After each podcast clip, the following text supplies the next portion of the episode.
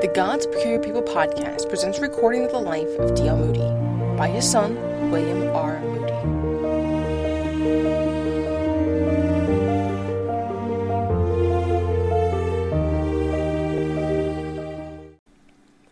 The Life of D.L. Moody, Chapter 18 The Awakening in Edinburgh.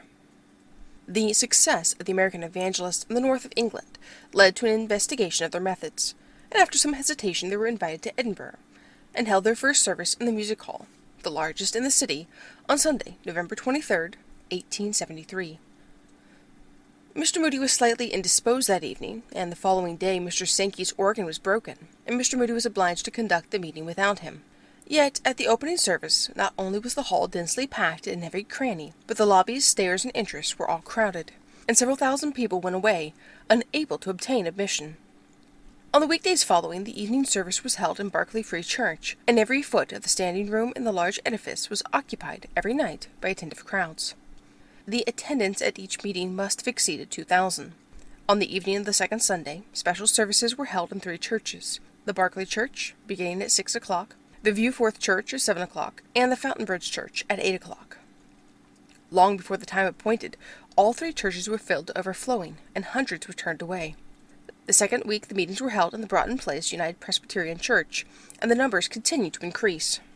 The part of the service toward which all the rest tends, and in which the power culminates, said a writer in the Edinburgh Daily Review, is the address of Mr. Moody, in which, in simple figures and telling language, he holds up before men the truth as it is in Jesus, and makes most earnest and powerful appeals to heart and conscience. Mr. Moody is strikingly free from all pretense and parade. He speaks as one who thoroughly believes what he says, and who is downright earnest in delivering his message. His descriptions are characterized by a remarkable vividness and graphic power. He has a great wealth of illustration, and his illustrations are always apposite, bringing into the clearest light the point which he intends to illustrate, and fixing it forever into the memory.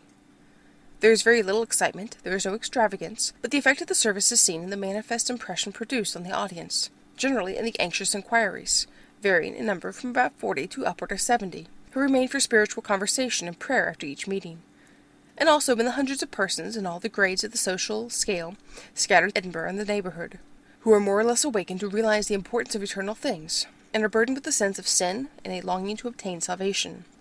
Not a few also profess to have been brought out of darkness into marvellous light, and to be going on their way rejoicing.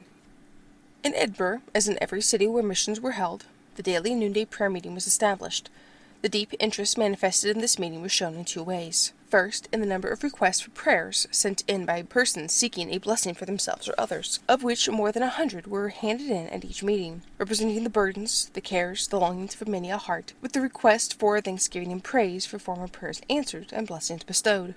Second, by the large attendance, more than five hundred persons being present the first day, their number steadily increasing until, at the end of the first week, the Queen Street Hall was found to be too small. For a time there was some difficulty in fixing on a suitable place. The Reverend Alexander Whyte of Free St. George's offered his church for the prayer meeting, but finally, on account of its central situation, the Free Church Assembly Hall was selected. The attendance soon reached a thousand, and often exceeded that number. The first half hour was employed in singing part of a psalm or hymn, reading briefly the request for prayer and praying, followed by a few remarks from Mr. Moody on some passage of Scripture. During the second half of the meeting, anyone could speak or pray or call for hymn. Many ministers and laymen of the various evangelistic denominations in Edinburgh and Leith gladly welcomed Mr. Moody on his arrival in the city, and threw themselves heartily into the work. Others, who at first had difficulties and stood somewhat aloof, found their objections melting away with personal contact, and identified themselves cordially with the work.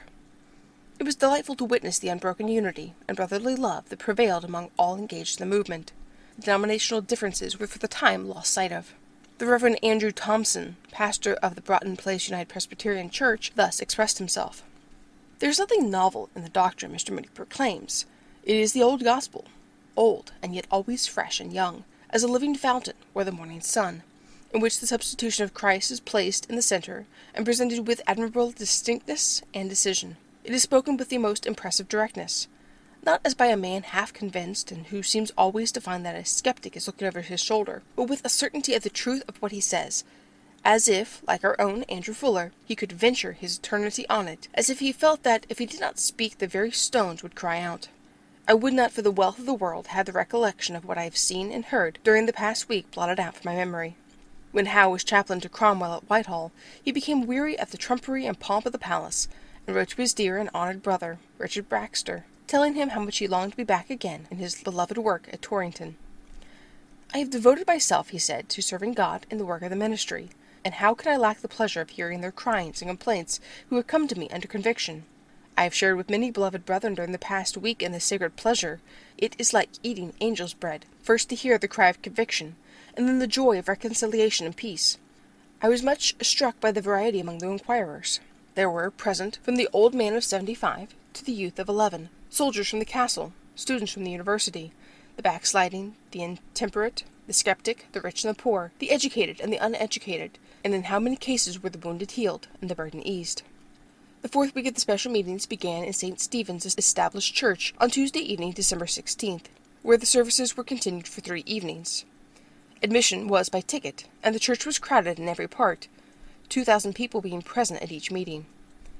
St. Stephen's congregation is composed largely of the upper class, many of whom attended and were deeply impressed by the preaching and singing. The Reverend Dr. Nicholson presided, and every evening there was present ministers of all denominations from all parts of the country, while representatives of the nobility, professors from the university, and distinguished lawyers and parliamentary leaders were also in evidence. The Free Assembly Hall was crowded one Sunday evening with Sunday school teachers. Everyone present felt that his work among the young called for absolute consecration and a high level of Christian life. In the evening, the same building was filled with students. Around the platform were professors from nearly all the faculties in the university, and several professors from the Free Church College. Hundreds applied for admission in vain, and the Free High Church was opened and services conducted there as well as in the Assembly Hall. Professor Blaikie thus referred to the blessing which had come to the ministers of the city. It would be difficult to enumerate the ministers who have taken a prominent and most hearty interest in the movement. The utter absence of jealousy, the cordial cooperation of the clergy of all denominations in the work has been extremely striking. They have gained in no ordinary measure the esteem of the laity by their cordiality, seeming to think nothing of the fact that strangers from another country have been the instrument, all other feelings being apparently swallowed up in thankfulness for the blessing that has come. At the same time, there is a very general feeling that the wonderful work is due in large degree to the faithful labours and earnest prayer of the clergy and the Christian people of Edinburgh, although the peculiar gifts of the strangers have been especially blessed. It is amusing to observe how entirely the latent distrust of Mr. Sankey's kist o' whistles has disappeared. There are different ways of using the organ. There are organs in some churches for mere display, as someone has said, with the devil in every pipe. But a little harmonium, designed to keep it tuned right, is a different matter, and is seen to be no hindrance to the devout and spiritual worship of God. The interest manifested in Edinburgh attracted the attention of Scotland generally, and brought invitations for missions in other cities. Requests sent not only by ministers, but by councillors and leading citizens, were received daily from towns large and small, and the desire for Mr. Moody's services seemed to be remarkably serious and earnest. It was not to gratify curiosity, but to promote spiritual and eternal good that his presence was sought. Even remote rural parishes in Scotland met to pray for a blessing on his labours, and the belief prevailed that what was then going on in Edinburgh was spread over the country. Never, probably, said Professor Blaikie, was Scotland so stirred Never was there so much expectation. The meetings increased in numbers and in spiritual interest as the weeks went by. One Sunday morning Mr. Moody preached to the young men in the Free Assembly Hall at nine o'clock. The place was filled to overflowing, although the admission was by ticket. At the close of the service a gentleman appealed to him for another effort among the young men. Mr. Moody replied that if those present would get up another meeting for unconverted young men he would address them, and he asked all those who were willing to work to stand up. The whole audience rose, and the second meeting was held on Friday evening. On Sunday evening, the Free Assembly Hall, the Established Assembly Hall, and the Free High Church were all filled to overflowing, as well as Free St. John's Church. All denominational differences were forgotten. Professor Charteris spoke in the Free Church. Professor Blaikie spoke in the Established Church. Brethren from all parts of the country came together in unity of a common need and a common Saviour. So deep was the spiritual awakening, the following circular letter was sent to every minister in Scotland. Edinburgh was now enjoying signal manifestations of grace.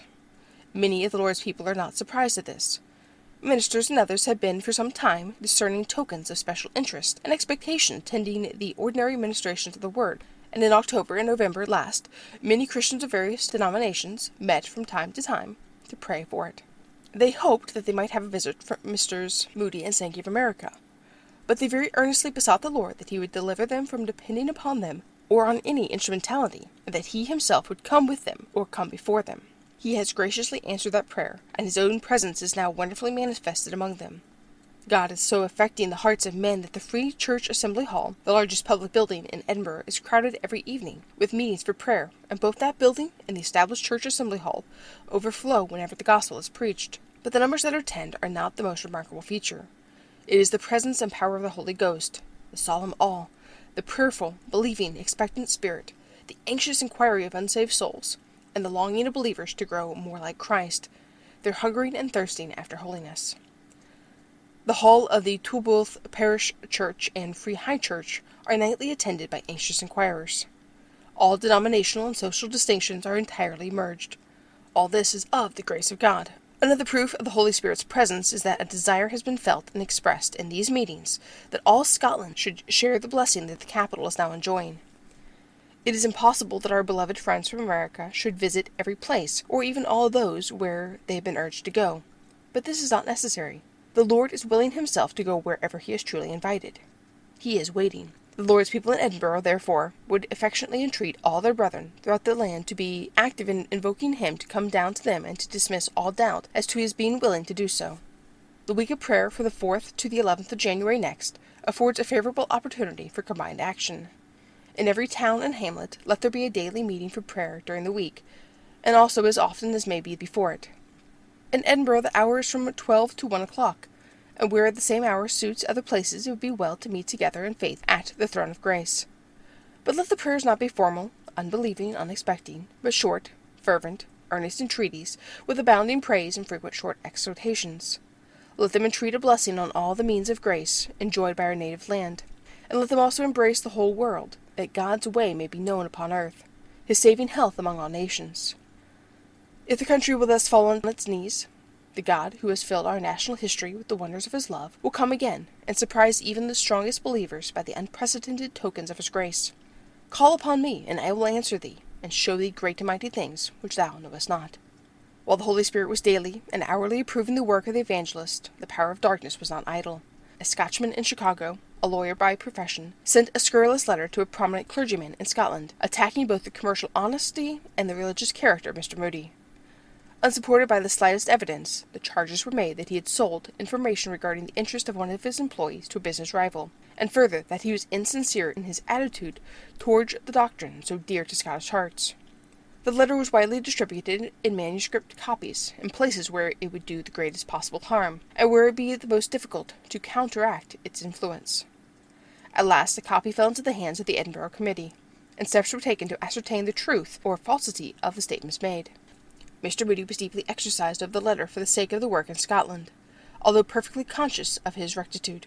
He trusted his reputation implicitly to his Heavenly Father, and demanded that the committee who had invited him to Edinburgh give the matter a thorough investigation. The Reverend John Kelman of Free St. John's Leith, the secretary of the Edinburgh Committee, and the man who had gone to Newcastle to see Mr. Moody's work, and who was in a large measure responsible for his visits to Scotland, sent a copy of the letter to Mr. Farwell in Chicago, saying, the friends of religion, who have been associated in Christian work with Mr. Moody in this country, are anxious that there should be a thorough investigation of the truth or falsity of these charges.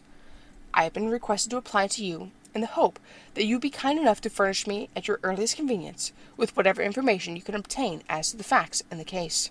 The following communication, signed by the thirty five clergymen, educators, editors, and secretaries who had known Mr. Moody in his work in Chicago, was sent to the Edinburgh Committee. We, the undersigned pastors of the city of Chicago, learning that the Christian character of D.L. Moody has been attacked for the purpose of destroying his influence as an evangelist in Scotland, hereby certify that his labors in the Young Men's Christian Association and as an evangelist in this city and elsewhere, according to the best information we can get, have been evangelical and Christian in the highest sense of these words, and we do not hesitate to commend him as an earnest Christian worker, worthy of the confidence of our Scottish and English brethren, with whom he is now laboring believing that the Master will be honored by them in receiving him among them as a co laborer in the vineyard of the Lord. Later, C. M. Henderson, the nephew of his former employees, the successor to the business, and the head of the house at the time the criticism was made, said, For fifteen years since Mr. Moody left us, I have watched him, assisted him, and believed in him. And until the death of Mr. Henderson a few years ago, he was a frequent contributor to Mr. Moody's work. Severe as had been the test of faith, and bitter as had been the experience during two or three months before his slander was run down and killed. The outcome gave Mr. Moody a hold upon Scotland, which is doubtful he could have secured if all men had spoken well of him. Along with the Edinburgh meeting, services were held in Leith, in the Free North Leith Church, Dr. MacDonald's, and in the Free St. John's, the Reverend J. Kelman's. These meetings were important from the fact that the large shipping interests of the town attracted people from almost all parts of the world. Many seafaring men attended the services, and the influence extended not only throughout the great population of Scotland, but was carried in ships around the world. Toward the end of the Edinburgh meetings, Dr. Horatius Bonar sent a letter which, although not intended for publication, had been so frequently requested by the public that it was printed, and an extract is given herewith. After referring to the meeting in the Corn Exchange with its great crowd of listeners, most of them from the Grassmarket and the Cowgate, he says, These American brethren bring us no new gospel, nor do they pretend to novelty of any kind in their plans, say perhaps that of giving greater prominence to the singing of hymns, conveying the good news to those hearers through the instrumentality. We may trust them. They fully deserve our confidence. The more we know of them in private, the more we appreciate them, and the more do we feel inclined to cast in our lot with them. We ask for soundness and faith, and we do well. These men are sound. We ask for a consistent, humble life, and we do well. These men are consistent and humble. We ask for self denial, and we do well. These men are, are self denying, hard working men, who are spending and being spent in a service which they believe not human but divine. We ask for definite aims, an ultimatum in which self shall have no place, and we do well. These men have the most definite of all definite aims winning souls to everlasting joy, and they look for no fame and no reward save the Master's approval, the recompense in reserve for those who turn away to righteousness. They have in view no sinister nor sordid motives, as their past history show, as everyone who associates with them must feel. Besides all this, it is vain to try to stop them. They will work, and they will speak, whoever shall say nay. Let us work among them. Rowland Hill was once asked the question, When do you intend to stop? Not until we have carried all before us, was his answer. So say our brethren in Chicago. We say Amen. Heaven and earth say Amen. The work is great and the time is short but strength is not of man, but of God. The most remarkable meeting, perhaps, held in Edinburgh was that held during the closing hour of the year 1873. There were many misgivings as to the possibility of keeping a large audience together from eight o'clock until twelve on the last night of the year. Mr. Moody's expectations, however, were justified by the people which filled the Free Assembly Hall for five hours on that evening. Many of all ages and classes stood all the evening, or exchanged places occasionally with those who had seats near them. Mr. Moody entered the hall at eight o'clock, accompanied by many ministers and laymen. The congregation had already been waiting for them an hour. After singing and praying, he announced that the order for the evening would be uttermost irregularity. In fact, anything that is worship will be in order. And when I am speaking, if anyone has an illustration to give, or would like to sing a hymn or offer prayer, let him do so. This singular invitation was at once accepted, and acted upon by many speakers, and gave constant variety to the meeting, so that the interest never flagged. Mr. Sankey and the Fisk Jubilee Singers sang hymns frequently. Soon after eleven o'clock, Bible study ceased, and the remainder of the session was given to prayer. During the week of prayer, the services continued, with remarkable results. On January 14th, Mr. Moody presided at an all day Christian convention held in the Free Church Assembly Hall, which was largely attended. The Tolbooth Established Church and the Free High Church were equally crowded. People from the surrounding country poured in by hundreds, and some were there who had come fifty, a hundred, and two hundred miles. Dr. Bonar opened the proceedings with an address on personal effort. Reports were received from Newcastle and other places where Mr. Moody had held meetings, showing that the work which had been started had gone on after they had left the place. An hour was devoted to the question drawer, which Mr. Moody conducted. The services closed with an address by him on works. Donald MacAllan, the chairman of an infidel club in Edinburgh, for many years had given great trouble to the Carrubber's Close workers. He sent to a meeting in the Free Assembly Hall to have an argument with the evangelist. Instead of arguing with him, Mr. Moody dealt with him as with a man needing salvation, asking if he had ever heard or known of anyone who wished to be saved by Jesus and had come to him and been refused. Reluctantly he admitted that he did not know of any such case. No, said Mr. Moody, the scripture cannot be broken. Do you know we are praying for you? And you will yet be converted. Later on, in the town of Wick, Mr. Moody met this man again, and saw that the Spirit was dealing with him. On his return to Edinburgh, MacAllan was attending a meeting which was being addressed by James Balfour, when he suddenly became converted.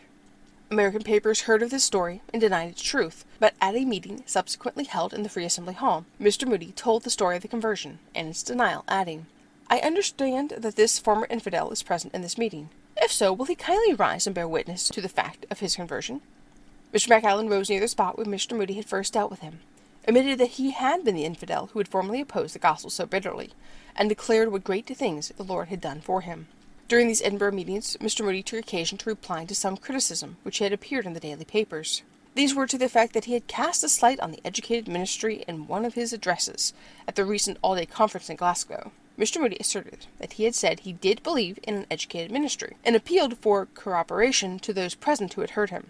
Many young men entered on Christian work far too late in life for them to go through the regular college course. The church ought to take these men in hand and give them the opportunity for doing that which they are fitted. Peter, the unlettered fisherman, did work as good as Paul, the man educated. Of course, Paul did some special duties better because of his education, but there are some kinds of work that men, whether educated or not, are not fitted for. Why should not devoted Christian women be trained to hold mothers' meetings, cottage prayer meetings, and to teach young mothers cooking, dressmaking, and so forth? This is a practical kind of Christianity for which only consecrated and trained women are fitted. The church ought also to train helpers to go around among the people and get hold of the non churchgoers, and in that way supplement the regular ministry. The time has come to call out the volunteers. In Scotland, there are piety and education and money enough to evangelize the whole world. If a man has a desire for a university education, let him have it by all means. But it is not necessary for everyone to know Latin, Greek, and Hebrew. As a finishing stroke on this point, Mr. Moody quaintly observed that he regretted exceedingly that he had never had a college education himself. But he did not get it, and he was doing the best he could without it. The Life of D.L. Moody, Chapter 19 In Glasgow and the Scottish Towns. Glasgow was visited after the Edinburgh missions were closed. In fact, preparations began as soon as the Edinburgh work started. In the middle of December, a meeting was held in Glasgow to arrange for the visit of the Americans, which was attended by more than a hundred ministers and laymen of all the evangelical churches. At the first of a series of union prayer meetings in St. George's Established Church on January 5th, Mr. Moody spoke briefly, returning to Edinburgh for the evening meeting. After beginning their work in Glasgow, he returned to Edinburgh two or three times to assist in special meetings. Berwick on Tweed, Melrose, and Dundee were visited, and meetings lasting a few days each were conducted there, after the Edinburgh mission closed. The Glasgow meetings had been going on uninterruptedly for more than a month when Moody and Sankey reached there on February 7th, and began their labours on the following morning, February 8th. At nine o'clock, a stirring meeting of Sabbath school teachers was held in the City Hall, attended by about three thousand. The evening evangelistic service was held at half past six, but more than an hour, but more than an hour before that time, the city hall was crowded, and the great multitude outside was drafted off to the three churches nearest, which were soon filled. The next day prayer meeting began in the morning in the United Presbyterian Church. Dr. Bonar thus referred to the meeting not long after they were started. There have been not a few awakened of late, and the interest is deepening. The ministers of all denominations take part most cordially. Men are coming from great distances to ask the way of life, awakened to this concern by no directly human means, but evidently by the Holy Spirit, who is breathing over the land. It is such a time as we have never had in Scotland before. The same old gospel as of aforetime is preached to all men. Christ who was made sin for us, Christ the substitute, Christ's blood, Christ's righteousness, Christ crucified, the power of God and the wisdom of God unto salvation, but now the gospel is preached, with the Holy Spirit sent down from heaven. And amid all this, the enemy is restrained, so that we are reminded of Revelation 7 1 through 3, the time before the coming of the Lord, when the four angels are charged to let no storm burst in, nor to allow the wind of heaven to ruffle the sea's smooth surface, or move the leaf of any tree, until the seal of the living God has been put upon his elect. Is not the sealing going on daily among us? Are not the four angels looking on us? Surely it is the time to seek the Lord, that he may rain righteousness upon us. From Glasgow as a centre, occasional meetings were arranged in adjoining towns, and Helensburgh, Greenock, and Paisley were visited, while the ministers of Glasgow and other cities took their regular meetings during the absence of Mr. Moody. On Thursday, April 16th, a convention of ministers, office bearers, and other Christians from all parts of Scotland and the north of England were held in the Crystal Palace Botanical Gardens. Five thousand people were present, the larger proportion being men. Professor Charteris of Edinburgh read a paper showing how the revival movement could be advanced and directed into the ordinary church channels. Professor Fairbairn of the Free College spoke upon the great doctrines which had been emphasized during the meeting. Dr. Cairns of Berwick, Mr. Van Meter of Rome, and others took part. One of the most impressive gatherings during this mission was a meeting held in the Kibble Crystal Palace, especially for warehouse girls, of whom there were probably more than 12,000 in the city. Tickets were issued, and while 5,000 were seated in the building and several hundred standing, outside was a crowd of more than a thousand girls. On the following evening the meeting was held for young men, when nearly 6,000 were brought together. A service was held for children also, and another for young women. The first meeting was held in the Botanical Garden on the following Sunday. Mr. Sankey found his way into the building and began the service with six or seven thousand, who were crushed together there. But so great was the crowd outside, estimated at twenty or thirty thousand people, that Mr. Moody himself could not get inside. Standing on the coachman's box of the carriage in which he was driven, he asked the members of the choir to sing. They found a place for themselves on the roof of a low shed near the building. After they had sung, Mr. Moody preached for an hour on immediate salvation. So distinct was his voice that the great crowd could hear him without difficulty. The evening was beautiful, the air calm, the sun near its setting. The deep green foliage of the trees that enclosed the ground framed the scene. Writing of this, a witness said, We thought of the days of George Whitefield, of such a scene as that mentioned in his life, when in 1753 at Glasgow, twenty thousand souls hung on his lips as he bade them farewell. Here there were thirty thousand eager hearers, for by this time the thousands within the Crystal Palace had come out, though their numbers quietly melted into the main body, did not make a very perceptible addition to the crowd, and many onlookers who knew something of such gatherings were inclined to estimate the number much higher. After the sermon, Mr. Moody asked all these who wished to attend the inquiry meetings to enter the palace. Those who could remain were requested to gather in the neighboring church, Kelvinside, for prayer. In a few minutes the Crystal Palace was filled, and when Mr. Moody asked for those who were unsaved, and yet anxious to be saved, two thousand people rose to their feet. It was a strange and solemn night. So many unsaved, and yet seeking salvation, said a spectator. It makes the heart yearn in an intense desire for them. Assuredly, it was of the Lord that these two thousand should thus appeal to the Lord's people for help the very moment when these special meetings were brought to a close. It was a sight that summoned the Lord's people to continue every effort in their behalf, hastening with sharpened sickles to the field ready for harvest. Thursday, May 24th being the Queen's birthday, and a general holiday in Edinburgh, a farewell meeting was held on the grassy slopes between Arthur's Seat and Salisbury Crag, above Holyrood. Here Mr. Moody preached to an audience of twenty thousand, and the scenes witnessed in Glasgow the previous Sunday were repeated. From Glasgow Mr. Moody went to the north of Scotland. In Dundee, where he was holding meetings, he was taken to visit a bedridden cripple, and the conversation he held there left a lifelong impression upon him, and in after years frequently figured as an illustration in his sermons. The sufferer had fallen and broken his back when he was a boy of fifteen. He had lain on his bed for about forty years, and could not be moved without great pain. Probably not a day had passed in all those years without acute suffering. But day after day the grace of God had been granted to him, and his chamber seemed as near as heaven as one could get on earth. I can imagine that when the angels passed over Dundee, they had to stop there for refreshment, said Mr. Moody. When I saw him, I thought he must be beyond reach of the tempter, and I asked him, doesn't Satan ever tempt you to doubt God, and to think that he is a hard master? Oh, yes, he says. He does try to tempt me. I lie here and see my old schoolmates driving along in their carriages, and Satan says, If God is so good, why does he keep you here all these years?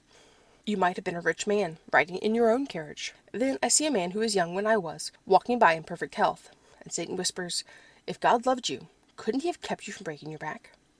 What do you do when Satan tempts you? Ah, I just take him to Calvary, and I show him Christ and I point out those wounds in his hands and feet and side, and say, Doesn't he love me? And the fact is, he got such a scare eighteen hundred years ago that he cannot stand it. He leaves me every time. That bedridden saint had not much trouble with doubts.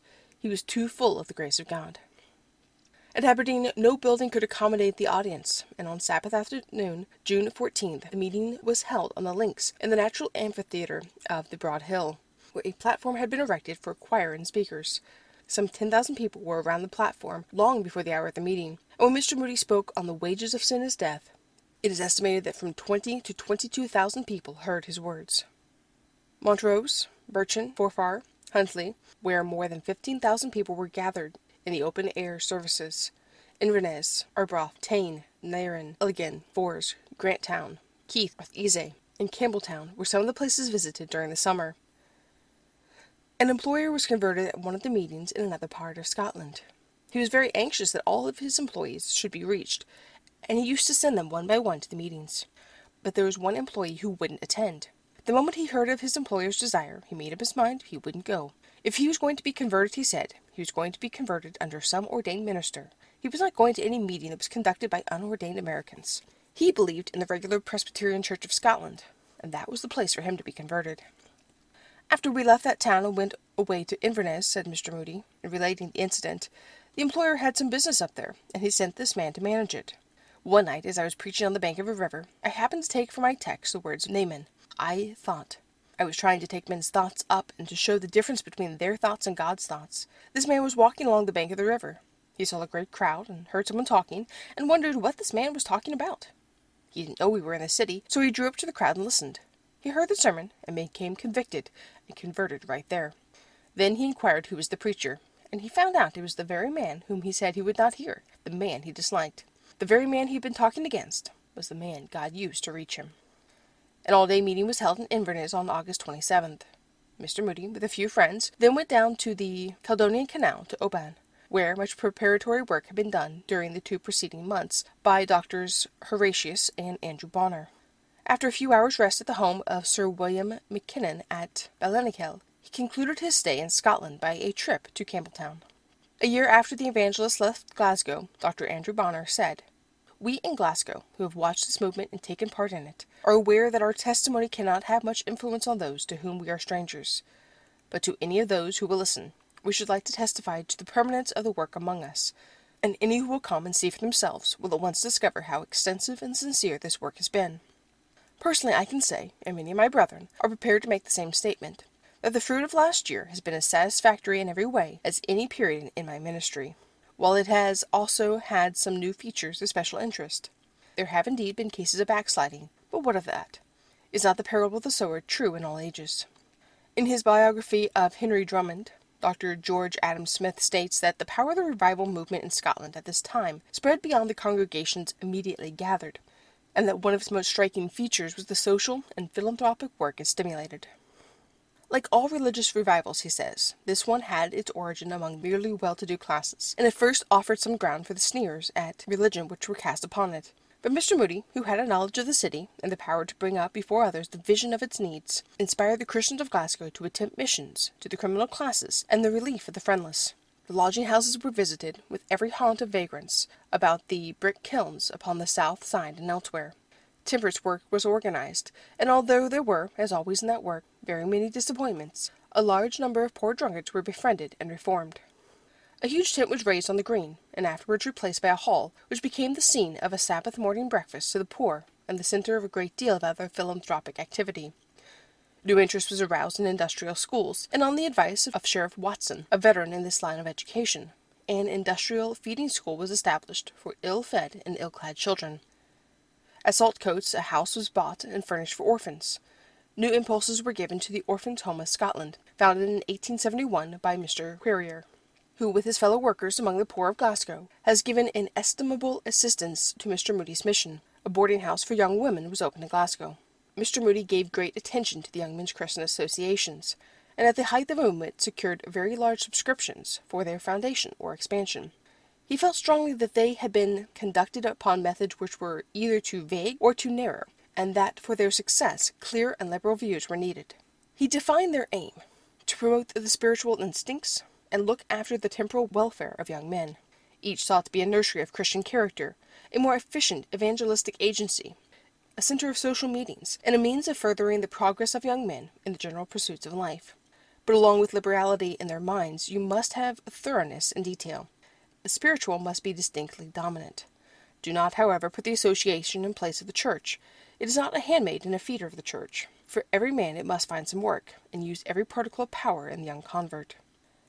Professor Smith has not been able to trace with exactness how Henry Drummond was drawn into the movement by Mr. Moody, but from the first he says Drummond felt Mr. Moody's sincerity and the practical wisdom of the new methods. The aim at the individual, the endeavor to arouse and secure him, was what he had missed in ordinary church methods and now found. The inquiry meetings bridged the gap between the preacher and the hearer, and brought them together, man to man, before God. On his side, Mr. Moody was feeling the need of a young man to take charge of the meetings for young men, and it is a tribute to his insight that he chose one whose style and taste were so different from his own. At first, Drummond was employed, like other students, only in the inquiry room, From working in the inquiry room, he began to address meetings. After some time, Mr. Moody sent him to continue the work among young men at places where he had visited. In Sunderland, alone, 1,000 persons gave in their names as converts. The Reverend James Stalker and the Reverend John F. Ewing, working with Drummond. Newcastle and other towns in which Mr. Moody had held meetings were in turn visited by the three Scotchmen.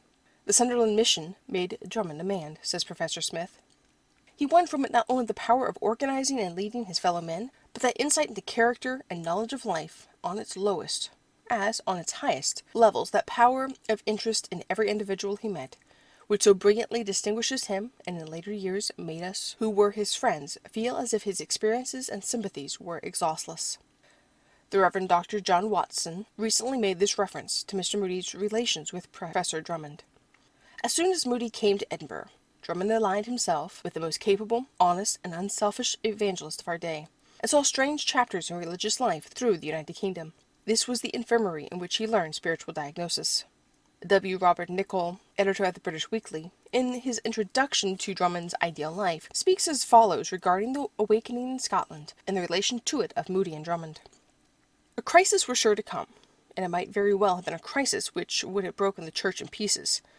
That it did not was due largely to the influence of one man, the American evangelist, Mr. Moody. In 1873, Mr. Moody commenced his campaign in the Barclay Free Church, Edinburgh. A few days before, Drummond had read a paper to the Theological Society of his college on spiritual diagnosis, in which he maintained that preaching was not the most important thing, but that personally dealing with those in anxiety would yield better results. In other words, he thought that practical religion might be treated as an exact science. He had given himself to scientific study, with a view of standing for the degree of Doctor of Science. Mr. Moody once made a deep impression in Edinburgh, and attracted the ablest students. He missed in this country a serious religious provision for young men, and he thought that young men could be best molded by young men. With his keen American eye, he perceived that Drummond was his best instrument, and he immediately associated him in his work. It had almost magical results. From the very first, Drummond attracted and deeply moved crowds, and the issue was that for two years he gave himself to this work of evangelism in England, in Scotland, and Ireland. During this period he came to know the life histories of young men in all classes. He made himself a great speaker. He knew how to seize the critical moment, and his modesty, his refinement, his gentle and generous nature, his manliness, and above all, his profound conviction, won for him disciples in every place he visited. His companions were equally busy in their own lines, and in this way the Free Church was saved. The Life of D.L. Moody, Chapter 20 Irish and English Cities. On the conclusion of the Scottish mission, efforts were made to induce Mr. Moody to visit London. The interest awakened in Scotland had attracted the attention of the Christian public throughout Great Britain, and it was felt that a mission in London would be attended with marked results. When asked to conduct a mission, he always insisted upon the necessity of unity among the ministers, and as Scotland at this time was not ready for a union movement among the representatives of all denominations, he decided to accept the many urgent invitations to visit Ireland. His first mission was in Belfast, where he began on Sunday, September 6, 1874, with a service at 8 a.m. in Donegall's Square Church. This meeting was exclusively for Christian workers, and long before the hour named the chapel was crowded. Mr. Moody discussed the necessity of entire devotion to the work and unwearied labor for the Lord. In the evening, the third meeting of the day was held in the largest church in the city, capable of holding 2,000 people. But here again, the streets were crowded with those unable to secure admission. The daily noon prayer meeting was held in Donegall's Square Chapel, but the room was so overcrowded that it seemed advisable to adjourn to a building seating 1,400 people. Here, as elsewhere, this noon meeting became the center of the movement, and proved a great blessing to the work and workers. Evening meetings began the first day in the Rosemary Street Church, but the crowds were so great and caused so much inconvenience that Mr. Moody changed his plans somewhat and held a meeting at 2 p.m., exclusively women, and a meeting in the evening in another church for men. As the work went on, the interest increased rapidly. The audiences consisted mostly of young men, and the number of strangers who visited Belfast from long distances was very large. Within ten days after the first meeting, the movement spread to Bangor, ten miles distant where Henry Moorhouse, Reverend H. W. Williamson, and others preached. Soon after the meetings began, Mr. Moody published the following letter, calling upon the Christians throughout Great Britain to hold daily noon prayer meetings. During the revival of God's work in America in 1857 and 1858, in nothing was the power of God's Spirit more manifest than in the gatherings that came together at twelve o'clock in the day for prayer and praise. Many of the meetings commenced at the time are still continued, with an almost constant and visible result attending them. In hearing from time to time of the blessing connected with these noon prayer meetings in America, a strong desire for similar meetings in their own towns has come to the heart of many, and the thought has occurred to us that if such meetings were started in the different towns of the kingdom, similar to those in Edinburgh and Glasgow, they might be the means of a very great blessing. Could no such meeting be started, commenced on the 1st of October and continued until January 1st, making three months of united prayer for a blessing on the country at the noontide hour? May not the results be beyond our estimation? The noon prayer meetings at Newcastle, Edinburgh, and Glasgow are still kept up. And if God blesses these places, as we believe, in answer to prayer, is He not able and willing to bless others? The question may arise how can these meetings be started? I would suggest that a few Christians, clerical or lay, should get a suitable room which will be comfortable and easy of access. Then select the leader for each day a week in advance, with a request that he open the meeting at the half hour, advertising not only the leader for each day, but also the subject for prayer and thought at the meeting. If these meetings are thrown open for everyone to speak or pray as he may feel led, with an occasional psalm or hymn sung from the heart, I believe many would be glad to attend, and doing so would go away refreshed. After starting the meetings, let them be well made known. Let the notice of them not only be given from the pulpit from the weekly church prayer meetings, but also advertised constantly in the newspapers, with the names of the leaders and the subject for the day. There may be occasionally a person who will take up more time than he ought, but if such a thing should occur, or if anyone whose character is known to be doubtful should be prominent, let one of the brethren go to such a one privately, and in a spirit of love talk with him. Again I urge, will not God's children all over the United Kingdom meet at the noon hour, and unite their prayers with those of Christians in different towns for the mighty blessing? He says, Call unto me, and I will answer thee, and show thee great and mighty things. Has not the time come for the Church of God to arise and call on our God for a blessing? Thousands of our young men are fast passing to a drunkard's grave, while many of our young women are being drawn into worldliness. Will not the fathers and mothers, if there is not one else to meet, come together at the noontide hour and ask for a blessing on their children? I trust there may be a united cry going up to God for a blessing all over the land. Surely God will answer the cry of his children. Shall we say, There are yet four months, and then cometh the harvest? Or shall we arise now, and with prayers put in the sickle and gather? If he is with us, we are able to possess the land, and no giant, however great, can hinder. When in response to this letter the central noon meeting was established in Moorgate Street Hall, London, Mr. Moody sent this telegram. Daily meeting of Belfast sends greeting to the Christians of London. Our prayer is that the meeting may become a great blessing to many. He must increase, but I must decrease. Open air meetings were held on Sunday afternoons, attended by the thousands who could not get into the churches or halls. The first Sunday Mr. Moody spoke upon the text, Go ye into all the world and preach the gospel to every creature, following this by a meeting for inquirers only in the Ulster Hall, the largest public building in the city. Not the least gratifying feature of the Belfast meeting was the bringing together of all evangelical denominations Presbyterian, Episcopalians, Methodists, and Baptists mingled without distinction. One night, in Rosemary Street Church, the Reverend Mr. Dickinson, of the Mariners Episcopal Church, was one of the busiest among the inquirers.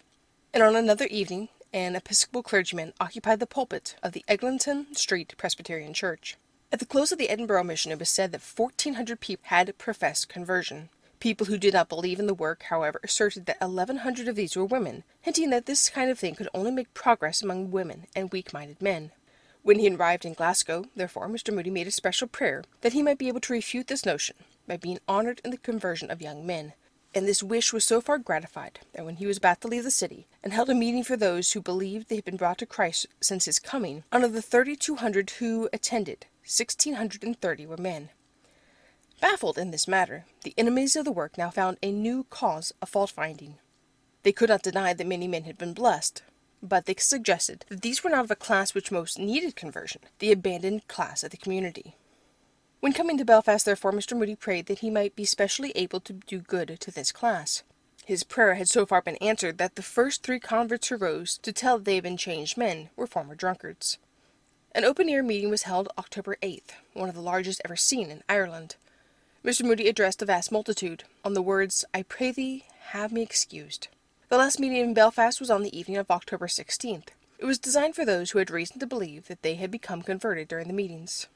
Admission was strictly by ticket, received only on personal application, and 2,250 tickets were given out. Londonderry was next visited, the meetings were largely attended by young and old of all classes, from this and surrounding districts.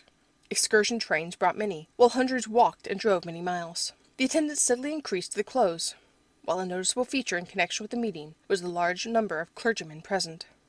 The prevailing characteristic of all the meetings was intense earnestness and solemnity without, however, any undue excitement. The services seemed to awaken the liveliest interest in the public mind, and to produce a marked impression. The inquiry meetings after the first night were very well attended, large numbers remaining for conversion and prayer with Mr. Moody and the Christian workers. The work in Dublin had been preceded by a general prayer meeting, made up largely of members of all evangelical denominations of the city, the clergymen working cordially together, without the least shade of envy or party spirit. The Reverend Dr. Marrable, of the Church of England, presided at the first service, supported by Presbyterians, Wesleyans, and others. On the following day the management secured the use of the Exhibition Palace, the largest and most commodious building which had up to that time been placed at Mr. Moody's disposal, and here, as elsewhere, the same general interest was at once awakened. A correspondent of The Christian of London, writing at this time, says The inhabitants of Dublin are becoming alive to the fact that we are now in the enjoyment of a great time of refreshing, and that our gracious God is working powerfully among us by the instrumentality of these, his honoured servants. Such a sight has never been witnessed here as may now be seen every day, thousands flocking to the prayer meeting and to the Bible reading, and most of all to the evening services in the great exhibition palace. It fills the heart of a child of God with the deepest emotion to stand upon the platform from which Mr. Moody preaches, and to cast one's eye over the vast concourse of people hanging on the speaker's lips, as in burning words he discourses of life and death, and Jesus and his love. One cannot but ask the question, what is the magic power which draws together these mighty multitudes and holds them spellbound? Is it the worldly rank, or wealth of learning, or oratory of the preacher? No, for he is possessed of little of those. It is the simple lifting up of the cross of Christ, holding forth the Lord Jesus before the eyes of the people, in all the glory of his Godhead, in all the simplicity of his manhood, in all the perfection of his nature, for their admiration, for their acceptance. As an Episcopal minister, I am most thankful to see many of the dear brethren in my own church, as well as of the other evangelical churches attending and taking part in these happy services. May each of us receive a blessing, and in turn be made a blessing to our flocks. An able and godly minister stated a day or two ago that by attendance at these services he seems to have returned to the freshness of his spiritual youth, a sentiment worthy of a noble man and a generous heart the active cooperation of the Episcopalians, and the respect and tact sympathy manifested by some of the Roman Catholics were notable features of Mr. Moody's work in Ireland at this time. The leading Roman Catholic paper of the city gave full information respecting the work, and was extremely friendly toward it.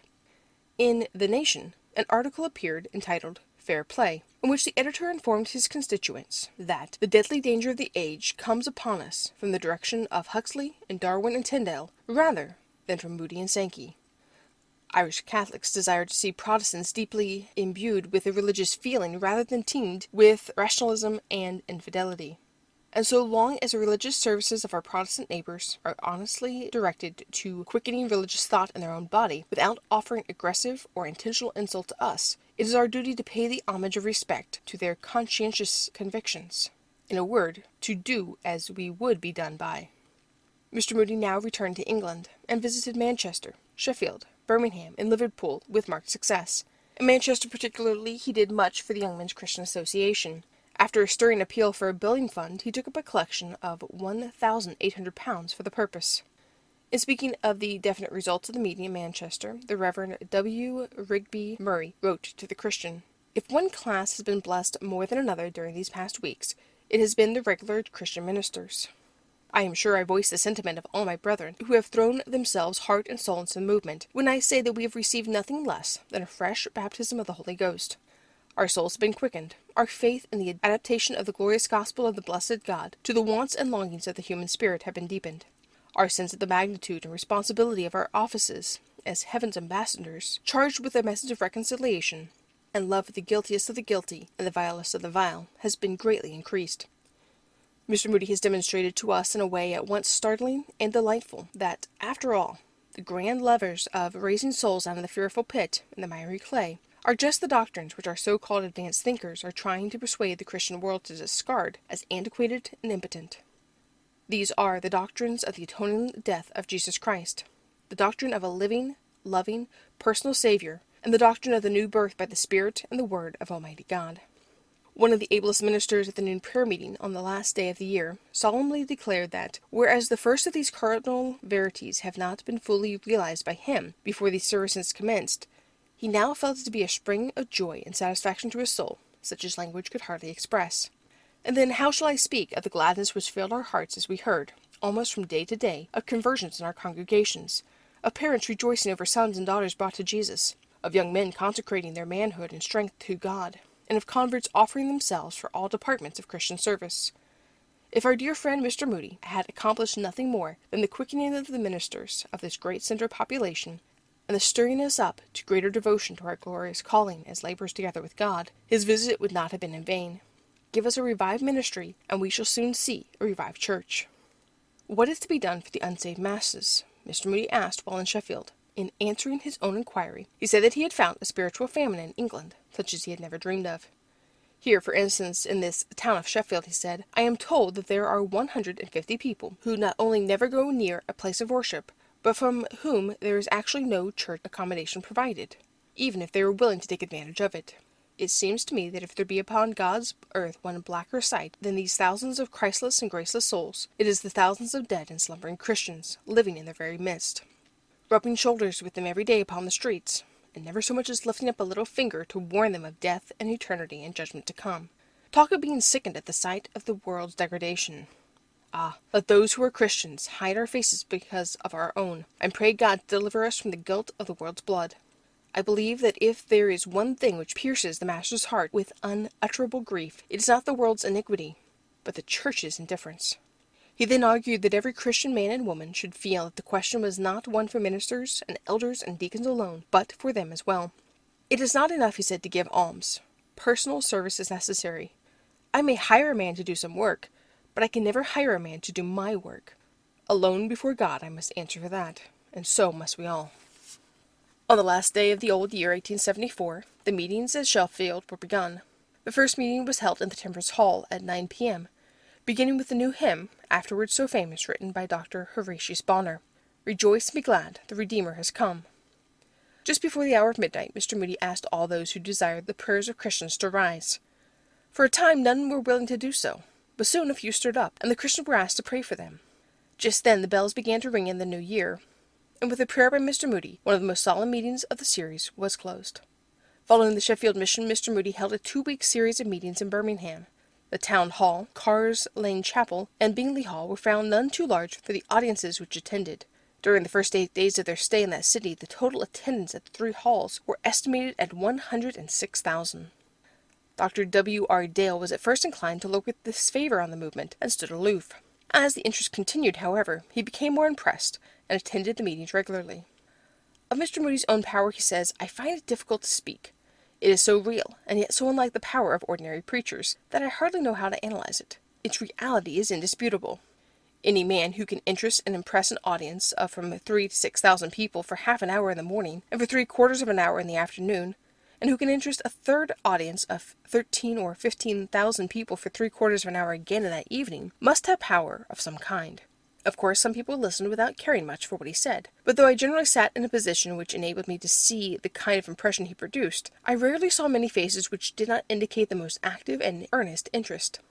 The people were of all sorts, old and young, rich and poor, tradesmen, manufacturers and merchants, young ladies who had just left school, cultivated women, and rough boys who knew more about dogs and pigeons than about books. For a time I could not understand it. I am not sure that I understand it now. At the first meeting, Mr. Moody's address was simple, direct, kindly, and hopeful. It had a touch of humor and a touch of pathos. It was lit up with a story or two that filled most eyes with tears, but there seemed nothing in it very remarkable. Yet it told.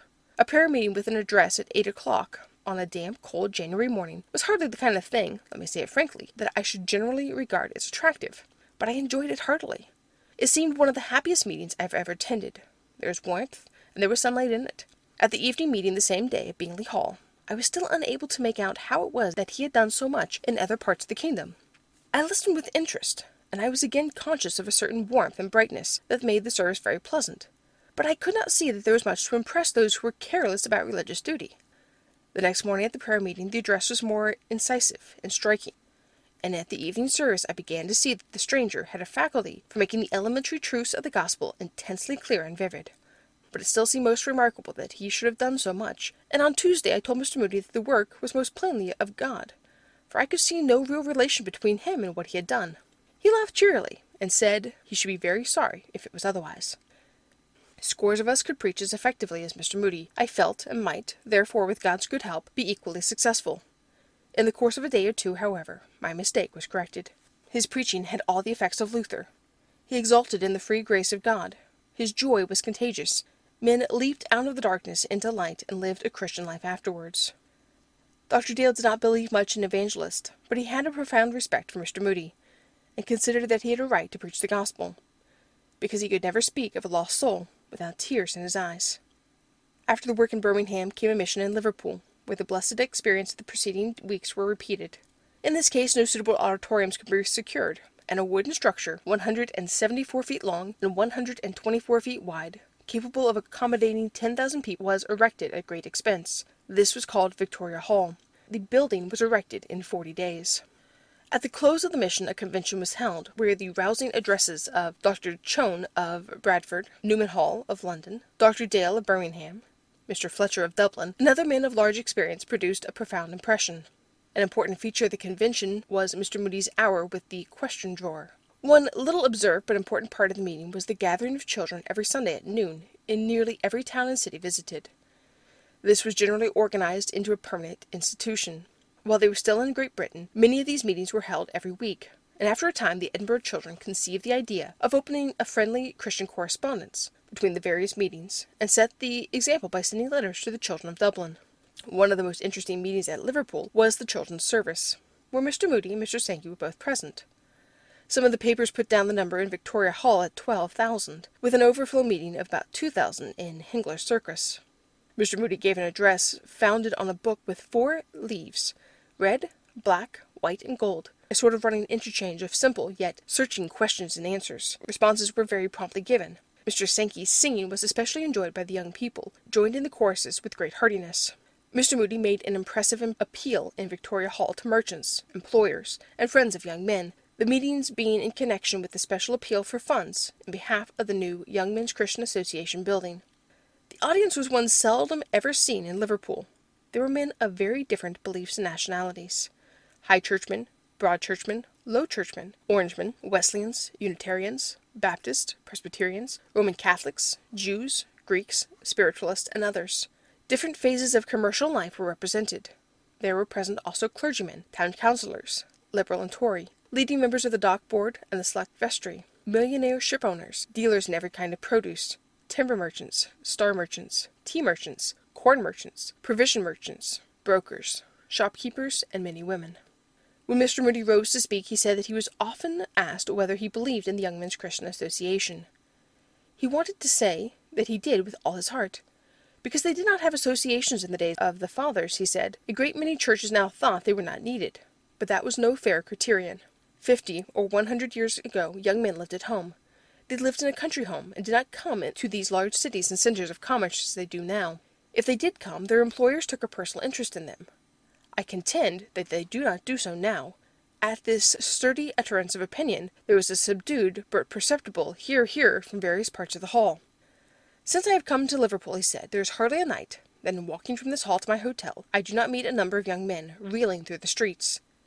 They may not be your sons, but bear in mind, my friend, they are somebody's sons. They are worth saving. These young men who come to large cities want somebody to take interest in them. I contend that no one can do this so well as the Christian Association. Some ministers claim that associations are doing the church harm. They draw young men away from the church. That is a mistake. They feed the church. They are the handmaids of the church. They are not tearing down the church, they are drawing men into it. I know no institution which helps to draw churches so much together as these young men's Christian associations. Later, on the completion of the building for which Mr. Moody had made so strong an appeal, he was requested by Alexander Balfour, the president of the Young Men's Christian Association of Liverpool, to place the memorial tablet of the new structure, which bears the inscription this memorial stone was laid by D. L. Moody of Chicago, March 2, 1875, one who was present at the Liverpool meetings thus described the deep impression made upon the public. Men who wrote and spake against the movement, men who laughed at it, went to hear and came away with changed thoughts. The six thousand people at the noonday prayer meeting, six thousand at the afternoon Bible lecture, and ten thousand at the evening meeting, with the inquiry rooms full, is something that even the exchange has to admit. But beyond this there is the mighty power of God's Spirit, working and acting, which no tables can register, no numbers record. Following Mr. Moody, Henry Drummond held meetings for young men in Liverpool, with an average attendance of 1400 nightly. Of Mr. Drummond it was said, His gentleness is only surpassed by the earnestness with which he carries out and controls the most successful service. To learn more about God's peculiar people, visit the links in the description.